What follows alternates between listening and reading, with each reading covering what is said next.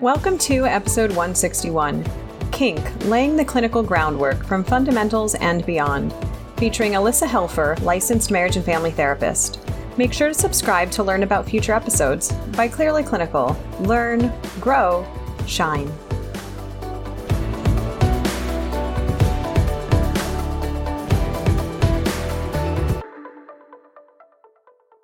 Hello to our listeners. My name is Beth Irias, and today we're going to talk about a topic that, I mean, goodness, everybody is excited to talk about or listen to. We're going to talk about kink, and today I'm delighted to be joined by Alyssa Helfer. She is a licensed marriage and family therapist uh, in the states of California, Colorado, and Florida.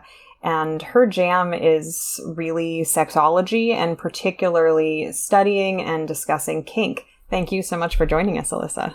Thank you for having me. I'm so excited to be here. So, why don't we start by you sharing how you came to start doing this particular very niche work? Sure. Well, this work kind of found me. I definitely wasn't seeking um, a career in studying kink because I didn't really know what kink was when I was in college. And once I discovered it completely by accident by attending a conference that was being held at University of Minnesota, I learned about kink and I immediately fell in love. I thought it was the most interesting thing I had ever had ever seen and the people at the conference just seemed so open and adventurous and yeah, I mean that's really where my journey began. And so I guess prior to becoming a therapist, I had this idea that I wanted to know more about this community. And you now, so you teach at Antioch University, and you've also been running studies about kink, and I'm, I'm sure we'll talk about that during mm-hmm. um, our conversation today. Why don't we start by you just even defining what kink is? Yeah. So kink is interesting because there really doesn't seem to be one perfect definition. The way that I describe it is that it's this umbrella term that encompasses many different types of erotic play or erotic desires. And so something like BDSM is actually separate from kink in that it's, it goes like under the umbrella. So kink overall looks at what someone would call it like non-conventional sexual desires. Although I'm not crazy about that terminology. I can imagine why, but why don't you elaborate? Why are you not crazy about that terminology? You know, I think that the like society at large imagines that there aren't that many people that practice kink. And to be honest, I think that there are a lot of people that practice kink who don't even realize that what they're doing is considered kinky. And so being stuck in sort of this like Victorian era view of what sex is, right? Heterosexual and vanilla and monogamous, being stuck in that view to me, it just really doesn't encompass what the reality is, which is people are participating in this. And if they're not participating in it, they often have desires or fantasies about it. And kink in our culture is sometimes almost synonymous with shame.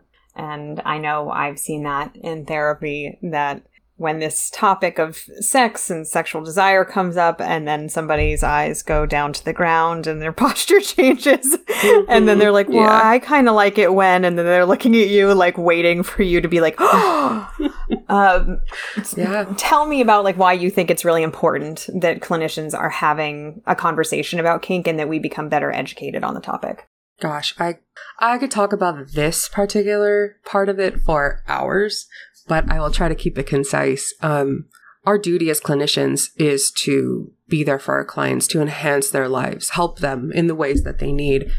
And I think that when clinicians are showing up into a therapeutic space without being properly educated or perpetuating harmful myths and stereotypes, we're actually doing what is the opposite of kind of what we've all vowed to do. We're practicing unethically and we're causing harm to our clients. I one of the things that's most heartbreaking for me as a clinician is when someone comes to me and I'm the third, fourth, fifth therapist that they've seen because the others, you know, either shamed them, refused to work with them, conflated their kink play with abuse.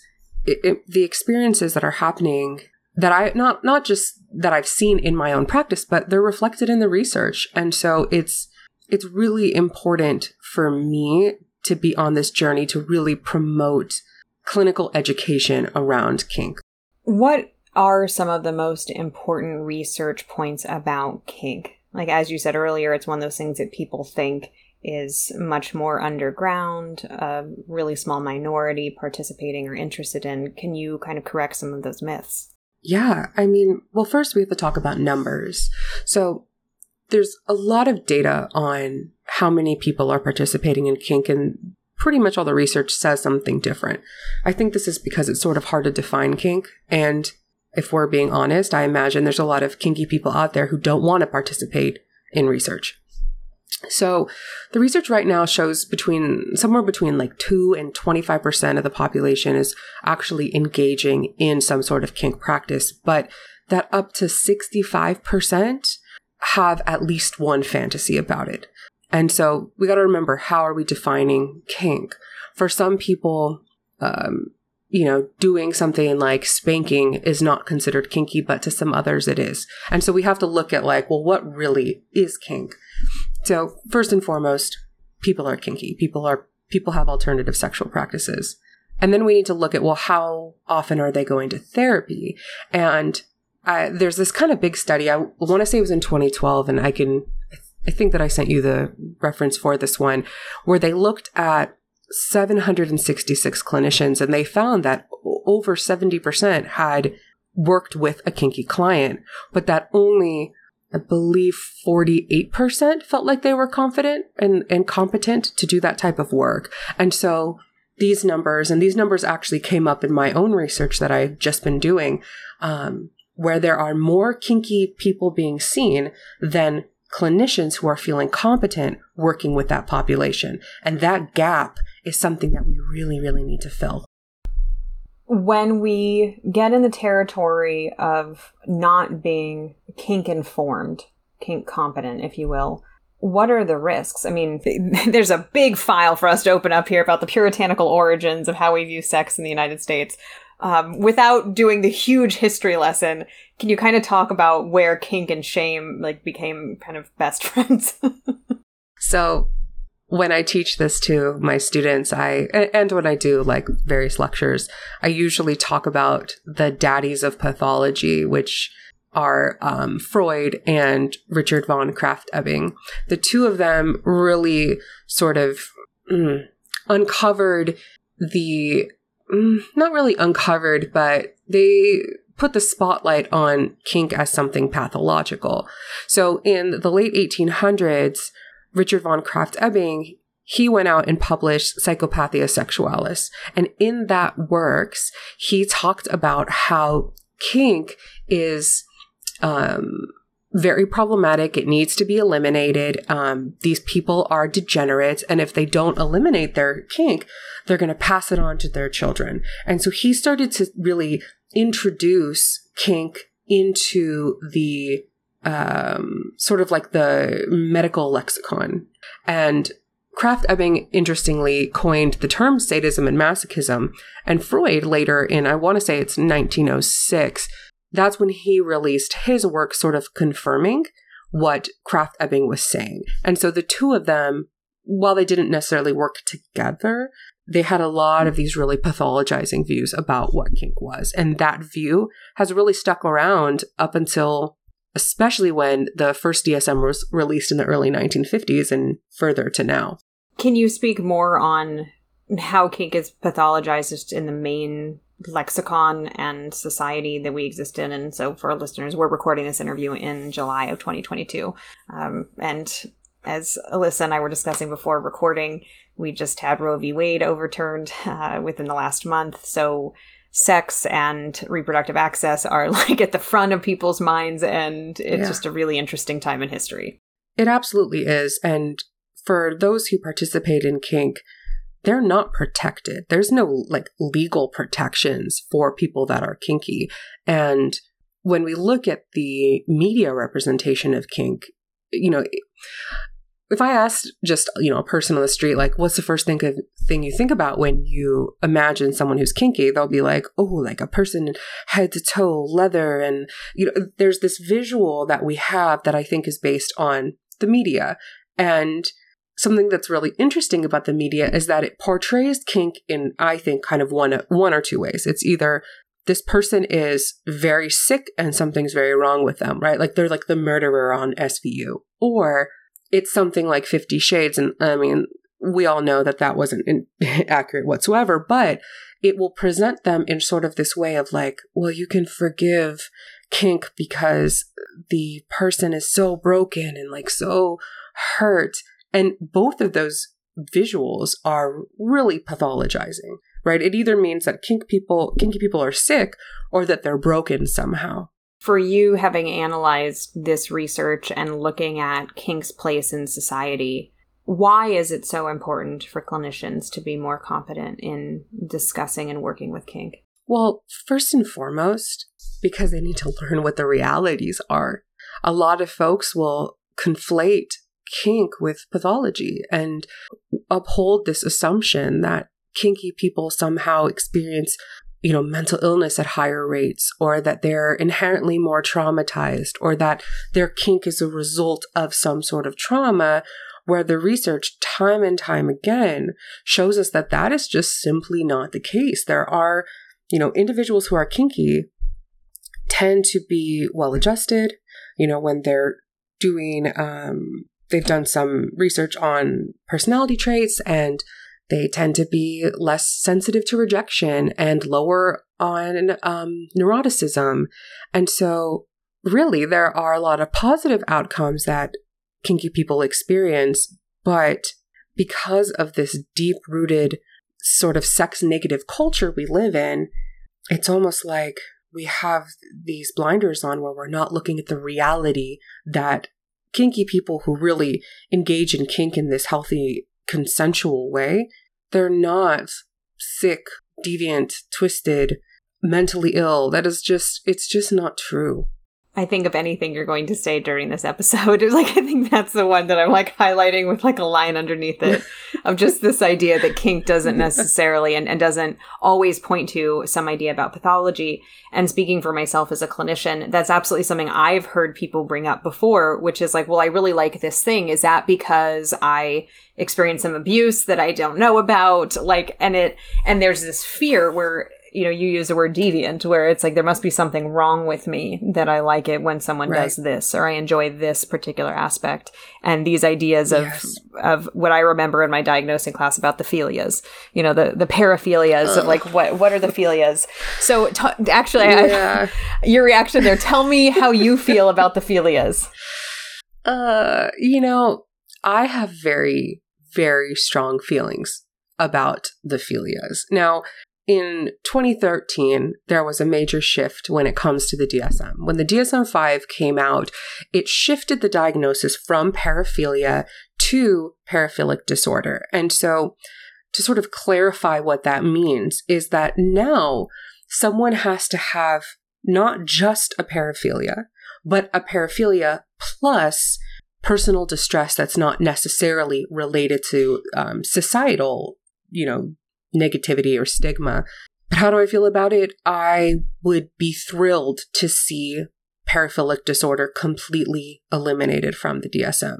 I think that putting it in there is is incredibly pathologizing. I think that people shift and change and maybe what is distressing to someone at 19 years old who's never experienced kink in their lives, that might not be the case a decade from then. And so to be sort of put in this category that there's something wrong is really harmful. Now, I, I heard this example and I'm totally going to botch exactly how it was said, but it was from Dr. Anna Randall. I was listening to her um, speak, and she was talking about uh, crime and it really like how there's sort of this conflation of criminal behavior and like non-consensual behavior and kink and what was really fascinating to me was this idea of like, well, why is it that if somebody goes and robs a bank and they have a weapon with them, like no one in that space consented to being in an environment where there was a weapon. No one consented to that, but that's not in the DSM. But if somebody walks into a bank and flashes them or gropes somebody, which is a, is a crime, right? Frotteurism, which is essentially like groping is a crime. But for some reason, because it's attached to sexuality, now it's diagnosable. Now it's pathological. So it, that whole concept has always been really fascinating to me. Like, well, then why is it that somebody who goes and commits another type of crime that's not related to sexuality, why are they not? Why is that not in the DSM? That's a really interesting point. And you, I think, more than the average bear, so to speak, have spent time wondering about this. And can you just talk for a minute? Where did this come from? Because if we look back at history, if we look at Mesopotamia, if we look at ancient cultures, there's plenty of kink reflected. Like this is a not this is not a new phenomenon. This is not a new part of being human. But what happened that made it so like what? Up until 50 shades of gray, which which, you know, at least on some level people started talking about it more, but up until then it was like, "Oh, no." yeah, so a lot has happened through history and gosh, like when did things change? I think the Victorian era, I think the 1800s was a really, really big shift. And what's interesting about kink history is there was sort of this difference between the the history of sexual pain, so like masochism, for example, and sexual submission. So, sexual pain, that has been around for a really long time. Sexual pain is even described in the Kama Sutra. And, and interestingly, that's kind of the first time that the question of ethics starts to come up, right? The, the Kama Sutra states, and this is not a quote, but something like, um, people who engage in this need to be wanting to do it.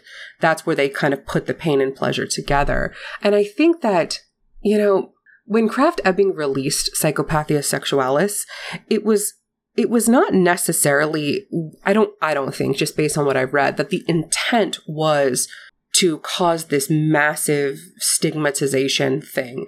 He actually released it because he was saying these people are not insane. They're just like sick. Something's wrong with them. Because prior to then, when someone was viewed as insane, there really wasn't a whole lot that you could do about it. It was kind of like this is just what they are. Um, but I think moving it into the realm of pathology allowed it to have this opportunity to be quote unquote fixed. And so I think it was just the boom of psychiatry um, and conservative ideals. Um, I think that's sort of what happened. I mean, really, until the American sexual revolution, sex was just, I mean, it was secret to, there was secrecy and there was some disgust and it needed to look a certain way. And the DSM, right, the diagnostic standards reflected that. The DSM has always reflected the cultural standards, so to speak, of the time and you and I could certainly kind of wax poetic about limitations within the DSM, and I think that's part of the reason that it mm-hmm. continues mm-hmm. to be revised is because we're looking at those frameworks, yeah. going, "Well, I don't know about that," um, and hopefully moving toward a place of more accurate uh, representation of what's happening in our society. Um, but as you're talking about this, what's occurring to me is the intersectionality as well about how there's this um, for lack of a better term, the deviant bucket. And in there, we have uh, kink, we have sadomasochism, so just, you know, within that umbrella, we have the queer folks, and then Thank you. Someone added, let's toss in uh, pedophilia. we'll just throw that into that bucket. Sure. Can you speak to that for a minute in this complexity about how all of these ideas got lumped together that are very, very different?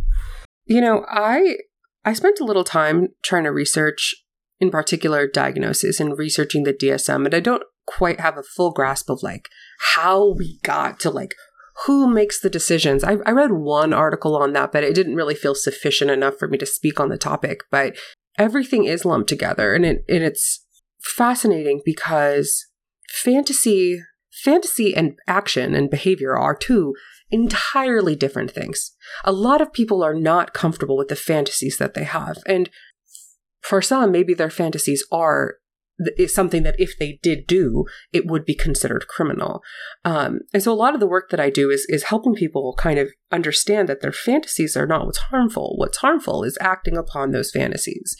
I have no idea how or why something like pedophilia was attached, although I don't even use that language. Um, that's also very, in my mind, very pathologizing. I know that the folks who work with minor attracted individuals don't use that language.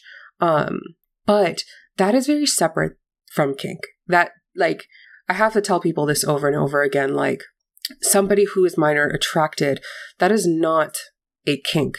It is not, right? Kink has pillars. There are pillars that, that sort of build up what kink is. And one of the big pillars of that is consent with other adults. So participating in anything with children is absolutely not what kinksters do. It is not part of the kink community. No one in the kink world condones it. And so I want to make sure that whoever's listening and whoever I teach forever separates those two things because they are absolutely not the same. Thank you. And, th- and thank you for covering that and also even discussing the language because it is important that we become aware of not only what's in the air around us in society about what words are being used, but then also like what's the clinical implication and what's actually accurate. I think I'm glad you bring up that point because there are like these big words and these big ideas that get thrown out and it's one of those specializations that if you if you're not familiar with it, it can be confounded and it, it would be to anyone's I think disservice to be linking these ideas. So thank you for kind of deconstructing just that.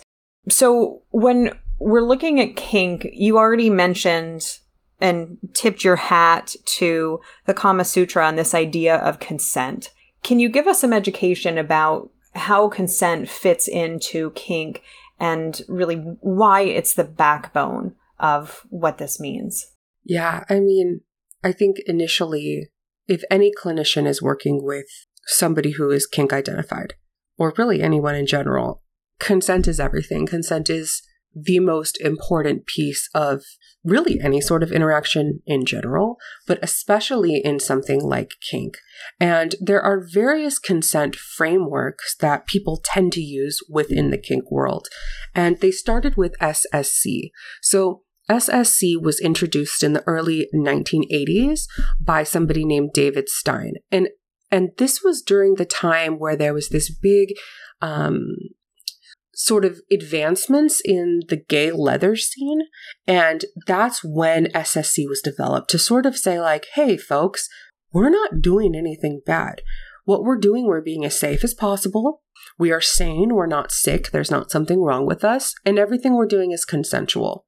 And the, the SSC term, I, I believe that's what I was taught when I was in school, although uh, I can't say that I was really taught a lot about kink. I think maybe it was covered a little bit one day. Um, but SSC has, I would say it's it's more utilized by the older generation of kinksters, and more so the newcomers are using something like RACK, which stands for Risk Aware Consensual Kink. Um, it was uh, that term was one that Gary Switch came up with in the late 1990s and that was mostly because of the argument of like, well, is kink really safe? Is anything really safe? And how do we define sanity? So, risk aware consensual kink or RACK is kind of what I use more so with my clients and in my teaching, because I think that recognizing what the risks are is really, really important. Um, but I do want to note that when I say that kink is not necessarily safe, I also say that everything is not necessarily safe, right? Driving a car is not necessarily safe, but we take the risk knowing what could come up if we do engage with that. Thank you for that um, kind of side note. So uh, you're saying SSC started back in the 1980s with the kink leather scene mm-hmm. in the queer community, and then moving forward into the 1990s with the with RACK, which is risk aware consensual kink. What does SSC stand for? Oh, so SSC stands for safe, sane, and consensual. And there are more for the record. There's um, personal responsibility informed consensual kink, which is prick. There is the three C or four C's, which is caring, communication, consent, and caution. And that's actually more recent. That was released in 2014. Um, so there's kind of a number of these. And I think, you know, one of the things that I did when I was working on my dissertation is I did this sort of literature review looking at um, what do kinky people themselves say that they like or what are good experiences with therapists versus what are bad experiences. And I looked at a lot of qualitative research. And one of the things that was sort of um, that came up over and over was that kinky individuals really liked when their clinician knew about these concepts, where they were able to say, you know, what consent framework do you adhere to? Or are you familiar with different consent frameworks? How, how can you utilize this to sort of um, influence the type of player relationships that you have. So it's something that not only is important, but that kinky people themselves are saying that they actually like um, their clinicians to know in a therapeutic space. So when we're looking at these frameworks, are these frameworks that are, I guess, applied clinically to conceptualize, or is it more framework within the community to self-identify and, I guess, set set boundaries around, as you said, safety and risk, or both? Um, it's more so for the community themselves. Um, I think that so something that I do as a clinician is I feel like I don't really practice from a vanilla lens. I practice more from a kink lens. And so to me, a kink lens means that ongoing consent is really important in my clinical work. So I personally do utilize these where I will say to my clients, you know, there's, if something hard is about to be talked about, I will say, you know, this, I may, I, I have something I want to bring up that might be a little bit difficult to hear are you comfortable with me sharing? Like I'm consistently um, asking for consent within my sessions. And so that to me is sort of like the way that I implement that into my work. Um, but mostly these terms are f- founded by and utilized by the kink community themselves. You've talked about quote unquote kink therapy. Can you explain more about what that really is? And then on the day to day what what does a session look like for a quote unquote kink therapist? So people are often surprised to hear this. I get this question a lot. Um, and they're often surprised to hear that as as a kink therapist so you know someone who specializes in working with the kink community i don't talk about kink every single day or every single session clients will come to me because they know hopefully through referrals or through, you know, seeing some of the work that I do, that I'm not going to sit there and judge them or shame them. So kink is just a piece of their identity and they don't want it to be some big thing. They just want someone to understand that part of them and, and their relationship. So when I work with kinky couples, for example, um, we don't always work on their dynamic. Sometimes we do, but for the most part, it's just that they want someone who understands that they participate in this type of life and they don't want me to sit there and be like, what is it that you do? That's terrible, or have any sort of judgment towards them. I appreciate your answer and can definitely relate as someone who works almost exclusively with the queer community. Uh, yes, that's what I know, that's my competence. And also, varied, sometimes very little of our session, if at all, does that ever come up. But it's just yeah. this idea of like, this is, um, I guess, a deliberate, not advertisement, but a deliberate uh, statement of inclusion. But I, I appreciate you explaining that because that in and of itself, I could see how if someone misinterpreted the term kink therapy, then it becomes, oh, well, someone who participates in kink needs therapy.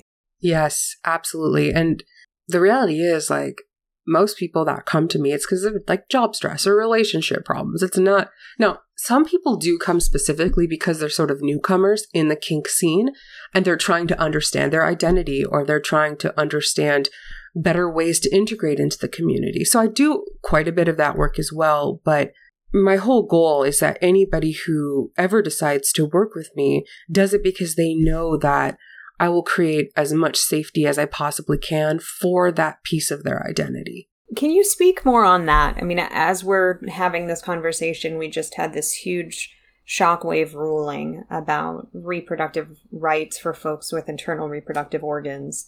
And to me, it these ideas kind of crash into themselves about just sex in general, a person's right to sex, particularly people with internal reproductive organs about like, oh, you can't orgasm? Meh, sucks for you. You know, like the way that the medical mm-hmm. establishment mm-hmm. often views sexuality. Can you speak a little bit about how you see these pieces fit to, fitting together and, and kind of where therapists come in to creating this, um, I guess, whole person version that includes potentially sexual identity? Yeah, I mean, I have really strong feelings about the way that sex is discussed in our educational systems. I think it is almost entirely overlooked if and when it is discussed it is mostly about um, maybe some physiological stuff they'll talk about protection like you know STIs and we almost never hear about programs discussing pleasure programs talking about alternative identities. Um, you know when I started teaching at Antioch I was so floored with their openness in allowing me to talk, you know, to teach a class on on working with sex workers, to teach a class on um, indigenous sexualities, where I where I got to bring in this excellent um, guest speaker, and so it's just like the educational system, because of the requirements for human sexuality training, it does not specifically state that we have to talk about alternative sexualities. And for many states, it doesn't talk about, it doesn't require sexuality training whatsoever. Um, so there's just, it, there's so many realms that need to be assessed. And, you know, you mentioning sort of like medical system and mental health systems at large. Um, one of the things that's happening right now, which is really exciting, is research is starting to be done um, trying to understand the kinky experience within the healthcare systems. That's that's really exciting and also new. And that research is being done by TASHRA, which is the Alternative Sexuality Sexualities Health Research Alliance. And so more information should start coming out in the next few years as we start to really understand the kinky experience as a whole, um, and not just in the mental health system, although that is still vastly under researched. Thank you. Thank you for explaining that. Um, when we talk about kink, I think, you know, in addition to this idea about shame or what's okay or not okay, what comes up too is, I think, confusion about where abuse fits in or where that line is. Can you speak to that and kind of clarify that? Yeah, I just, I like to start by just validating, like, if you're listening to this and you're like, I don't know anything about this, I get it you, it, there hasn't been an opportunity. So I'm glad that you're taking that opportunity right now. Um, so let's talk a little bit about that. If we're looking at the way that abuse exists, and obviously consent is sort of like the the factor that differentiates healthy kink and abuse. But there's also a lot of other red flags that I think are really important to look out for when we are working with kinky clients. But but before we even do that, we need to be really careful about assumptions because a lot of folks who are in therapy struggle when their clinician makes an assumption about abuse when it is not happening. Um, so I'm going to give a few examples. Uh, I would say for listeners, perhaps this is like your trigger warning because I'm going to talk a little bit about um, some abusive uh, uh, sort of behaviors. So, if we're looking at something like emotional abuse, or uh, let's start with physical. If we're looking at something like physical abuse, and you see a client who comes into your office and they have bruises around their wrists, in a non kink setting, you know, if they're not kinky, that would be very, very concerning right? You see bruises on someone or around their neck or anything bodily, any, any sort of bodily markings would be really concerning. And we might, you know, kind of put up our antennas and be worried about that and, and talk about it with our clients. Now, as a kink therapist, I have clients who feel immense pride in the markings that are on their bodies from playing with their partners. And so one of the things that I think is really important when someone comes into your office is recognizing, well, what kind of relational dynamic are they in, first and foremost? If they do not participate in kink, that's a lot more concerning than if they do. And if they do, I will usually inquire, but not in the way where I am assuming that it's abusive. I often will inquire more so kind of um, asking about, oh, so like, what did you get up to? And like, I'm noticing there's some bruising on your wrist. What's like, what was that from? Or like, maybe I won't use that exact language, but I'll find some way to sort of comfortably have that conversation with my clients. Um, and this is the same when it comes to language. So, one of the things that's really, really important when it comes to kink play is recognizing what did someone consent to and when did they consent to it happening? So in some relationships or kink dynamics, there's what some would consider like verbally abusive language. Um, now, maybe that's something that is allowed in the bedroom, but is it something that is starting to be said? You know, if, if in the bedroom they're welcome to say certain derogatory remarks or humiliating remarks, if that's all of a sudden starting to kind of spill out into everyday life, that's when I would get more concerned for my client. Um, I would also get concerned if there isn't an ability to end a relationship. So there can be 24 7 dynamics, but at the end of the day, there needs to be at least enough power to end relationships. So if somebody feels that they cannot get out, that's another thing that I would be very, very concerned about. And you had said earlier in the interview that there's this myth about a correlation between kink, whether that be action or fantasy, and abuse or mental illness. Can you speak more to that? And like, what do we know about, if anything, about why some folks really like to be restrained and why some folks really like to say things that might be considered quote unquote humiliating to partners in the bedroom?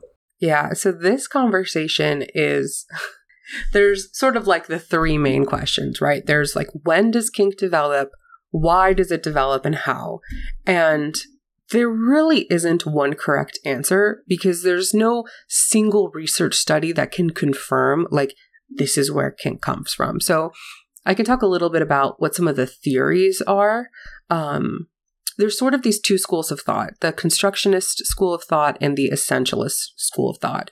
And Constructionist theories sort of posit that kink develops through external interests. So, like environmentally, something pops up and then they see it and they're like, ooh, I kind of like this. And that's sort of where it comes from. And the sort of like opposite view of that is the essentialist view that claims that kink or interest in general come from the self. They're intrinsic parts of one's identity.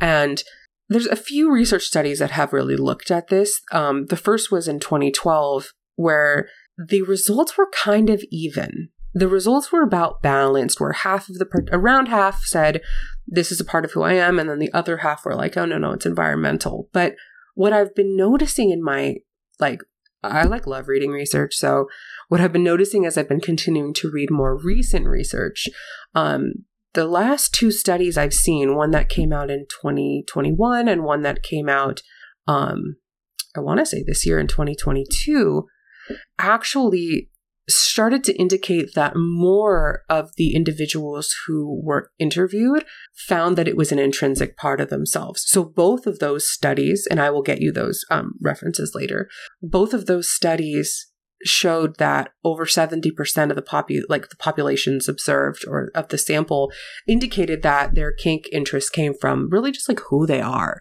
which sort of opens up the conversation about is kink more so a sexual orientation or an erotic orientation or just something that people leisurely do or some sort of hobby. I don't know that we're going to ever know the reality of that um, or why someone is interested in kink. So that's more so like where does it come from, right? Does it come internally or externally? But then there's the question of why.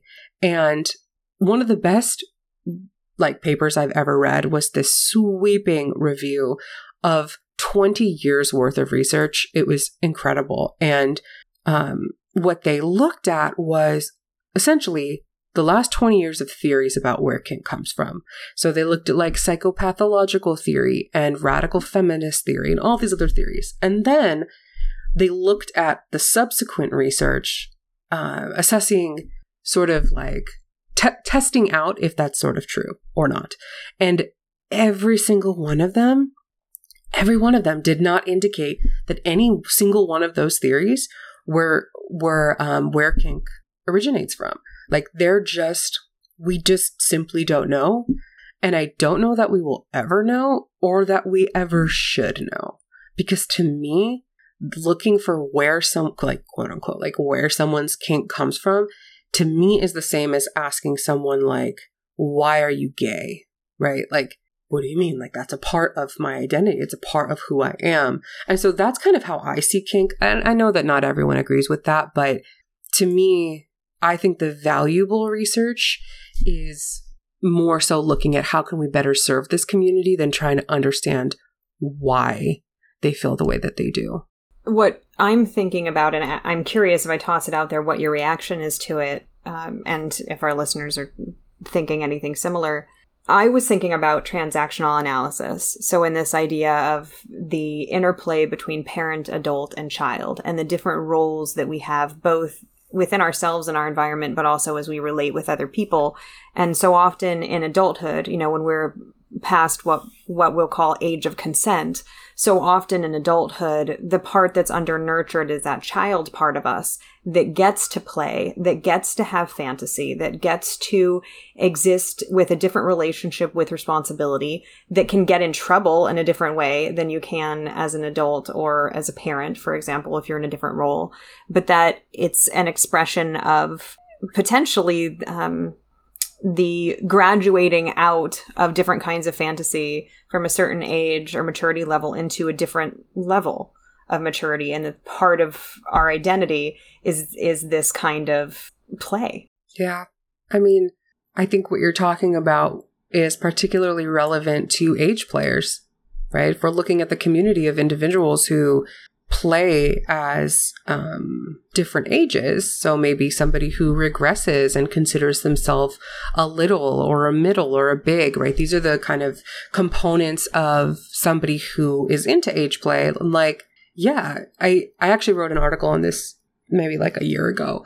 Um, and how misunderstood these communities are because in so many ways, people just want to exist. They just want to what I hear from my clients all the time is they just want to get out of their heads. They want to give up some control for a second. Like, I, I think the way that society at large views this community is just, it's so broken and it's so devastating and heartbreaking when, like, the clientele and the population that I work with and the kink community in general, um, those who really adhere to consent and, and, you know, sort of the values and norms within that community. Like it's so lovely and so beautiful. And it's just, it's like art. It's, it's self-expression, yet it's just so highly pathologized. It's awful. So when we have clients who are open enough to talk with us about some of their fantasies and they're just tipping their, dipping their toe in the water, so to speak, um, how do you introduce these ideas in helping a client sort through what is consent? What are boundaries? Like, what does this look like? And how do I create a situation where I feel comfortable and honored, you know, in whatever that means to me and the person or people involved feel the same? So I love working with sort of new kinksters. I think that's just a really fun time and in this beautiful exploration period. Um, what I typically do, well, I'm really open. So I feel like I practice sort of an unusual way. Um, I consider myself like pretty radical therapist. So I'm pretty open about it. And I think that psychoeducation is the great, really kind of the greatest first step. So I will often, you know, encourage my clients to slow down, take a breath, and start to get educated and understand the community more. So I'll give them some resources, maybe some books. Um, I will point them in the direction of the community itself. I'll encourage them to go to Munches, which is a, essentially like a social gathering for kinky people in a non kinky setting. So, like, you know, like bowling or uh, arcade, something like that. Um, so, I really, really push for understanding and learning first. Um, and then I move into the what do you not want? A lot of people don't know what they want. They they sort of have some sort of inkling about like, uh, maybe this, maybe that. But I like to look at like, well, what do you know that you absolutely do not want to do, or something that is not comfortable for you, um, and what the community would consider a hard limit. So something that is an absolute no. So that's sort of where I start with them. Um, I, I don't necessarily have like a consent speech. I think that, you know, when, when someone is coming to therapy, because they want to talk about their kink, they're usually pretty invested already in maintaining consensual play because they don't want to do something wrong. Um, I do see the opposite end of that though sometimes. People who've come in who are new, who, you know, maybe were engaged with someone who I would consider like a predator in the community where they didn't realize it was not consensual and we sort of talk about that. That that does happen. Um I think that people will see more clients who have experienced what I don't even consider to me kink and abuse cannot go together because kink inherently means consensual. So if someone comes in and they're like, I'm in a kinky relationship where there's abuse, I, in my mind, the way that I sort of navigate that is, okay, well, this is somebody who's with an abusive partner. And I would do what any other clinician would do when they're working with someone who's in a, like, you know, a DV relationship or something that's going on where it's not safe. Um, like I just, I differentiate them so significantly because I think that putting them together in any sort of way is is just harmful.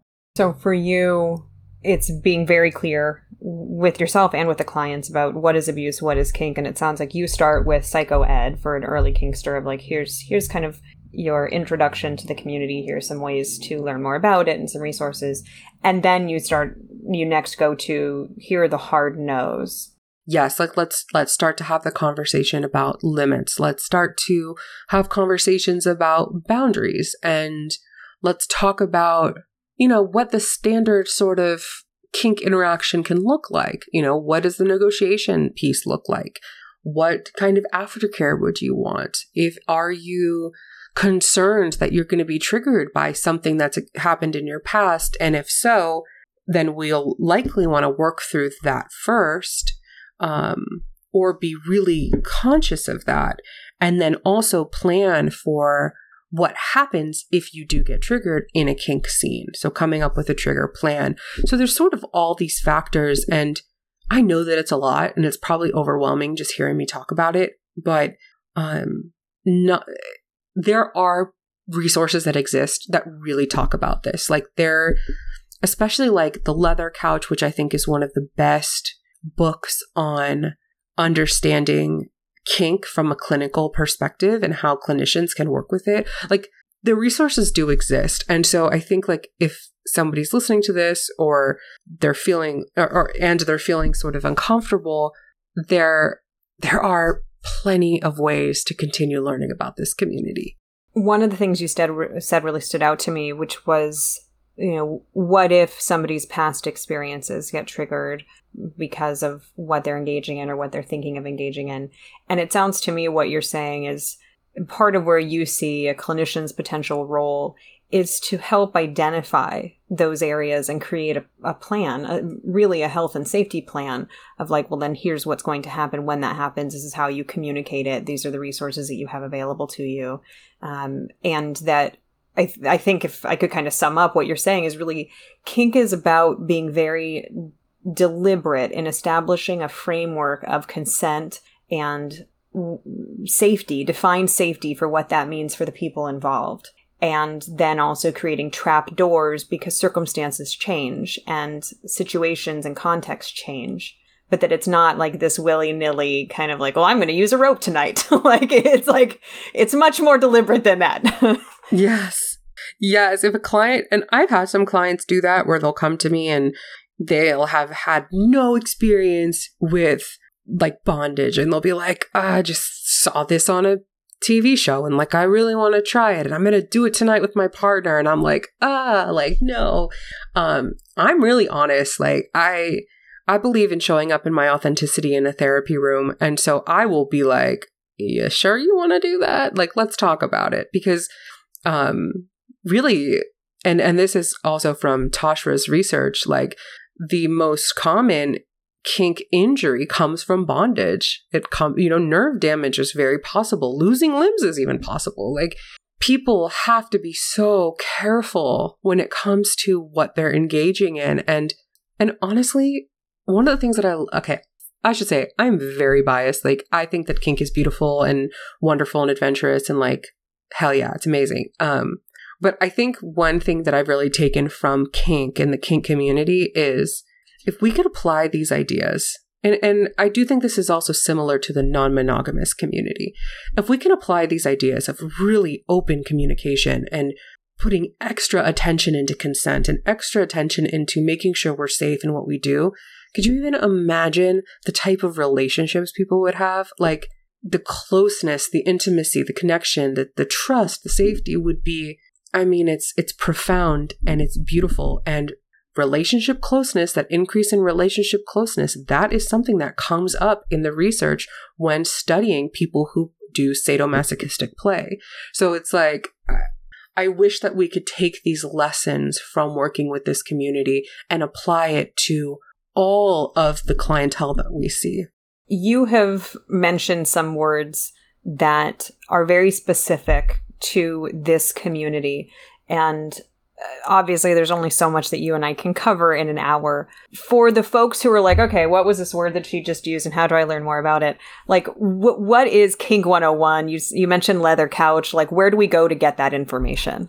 Yeah. So, okay. So here's my, my standard of what I give people. Number one, absolutely uh, my friend and colleague Stefani Goerlich. She is incredible, brilliant. She wrote The Leather Couch. The second version, I think it's coming out like this month, very, very soon. That's a great resource. Um, in terms of people who want to understand or participate in kink research, Tashra is incredible. Um, and they're the ones who are doing that new study. The, actually, it's an international study, longitudinal. It's going to be incredible. Um, and that can be accessed at kinkhealth.org. Books that I'd give my clients. Um, the new topping book and the new bottoming book are great resources. Those are written by um, Dossie Easton and Janet Hardy, also the ones who wrote The Ethical Slut. Um, there are some great people to follow on Instagram. So, people who want to follow um, and take actual classes put on by members of the community are going to want to go follow at Kink Hub, H U B as in boy, um, because Kink Hub will post, sort of like repost community classes, which I absolutely recommend that therapists take.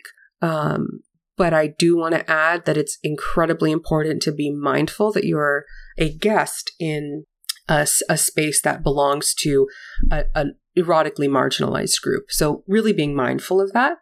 Um, so Kink Hub is really good. And then, gosh, like there's so many Instagram people to follow. I think it's probably best that I just give a list to you that maybe you could post for people.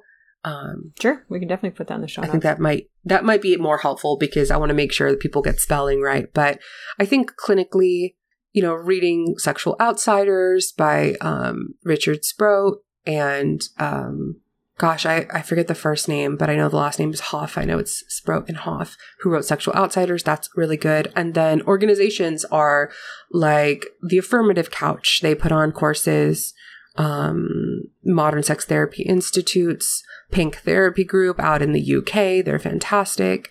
There's a lot of resources, I think, if people um, really take the time to search or just contact me and I will I will give resources. I'm always open to sharing research and knowledge and all that.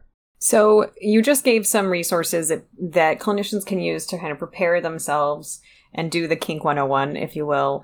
One of the things we haven't talked about yet when do we refer out? How do we know that we're in over our heads? And, you know, you already mentioned about the possibility of a client engaging in something that could potentially be traumatizing. We didn't even touch upon the idea of things that may be traumatizing to the clinician and this idea of informed consent. So how do you draw that line and, and, and kind of empower clinicians about the idea of consent as well? So this is hard because kink is not something that everyone is comfortable talking about right off the bat. And I think that because of this, it's really important that we get as much education as we can prior to even working with the kink population. So just taking a single 101 class, a single workshop should be enough to get sort of the hopefully the discomfort out in that class. So I usually recommend that just because let's say you've been seeing someone you know, for a year or two years, and all of a sudden they bring up their kink. And if you're really uncomfortable, that could be so damaging or in you know if you want to refer out at that point to abandon the client then also can be so damaging so i think sort of like if somebody comes to you and there's a hint that they might want to talk about practices that you may not be super comfortable with um, you want to be really really honest and upfront like there are certain kinky things that i am not a special like i don't specialize in where if someone comes to me and they say, Hey, I, I really want to participate in blah, blah, blah. If I don't know what that is, or I'm not, you know, I don't feel that I have the expertise, I am not going to be, um, I'm not going to claim that I have some knowledge that I don't. And so I think sometimes that's a little bit difficult because we really only want to help people. It's what we do. But if something comes up that maybe like rubs up against your own trauma or makes you feel uncomfortable as a clinician, definitely seek consultation. Um, and I would say to refer out if it's early in the therapy. If the client has taken, you know, years to get comfortable enough to share, that at that point I would do heavy consultation and coursework and and learn because abandoning someone who has just shared about their kink will really perpetuate their own shame and we don't we don't want to do that in this work one last quick question. Um, when I talk with anybody who has a particular specialization, inevitably they have a different assessment procedure. You know, if it's somebody who specializes in working with dementia, for example, it's like things that they're asking on intake. What are the things that you ask on intake that are really specific that it's like, hey, it would be really nice if we kept this in mind? Um, like, you know, I think therapists were like, okay, what's your gender orientation? Like, what's your sexual orientation? Da da da. And then we move on. Like, what are the questions you wish clinicians would ask when it comes to this? So, I think because most clients don't, I mean, some clients do talk about their kink in the beginning, but I would say that the way that I do my intakes is probably pretty standard.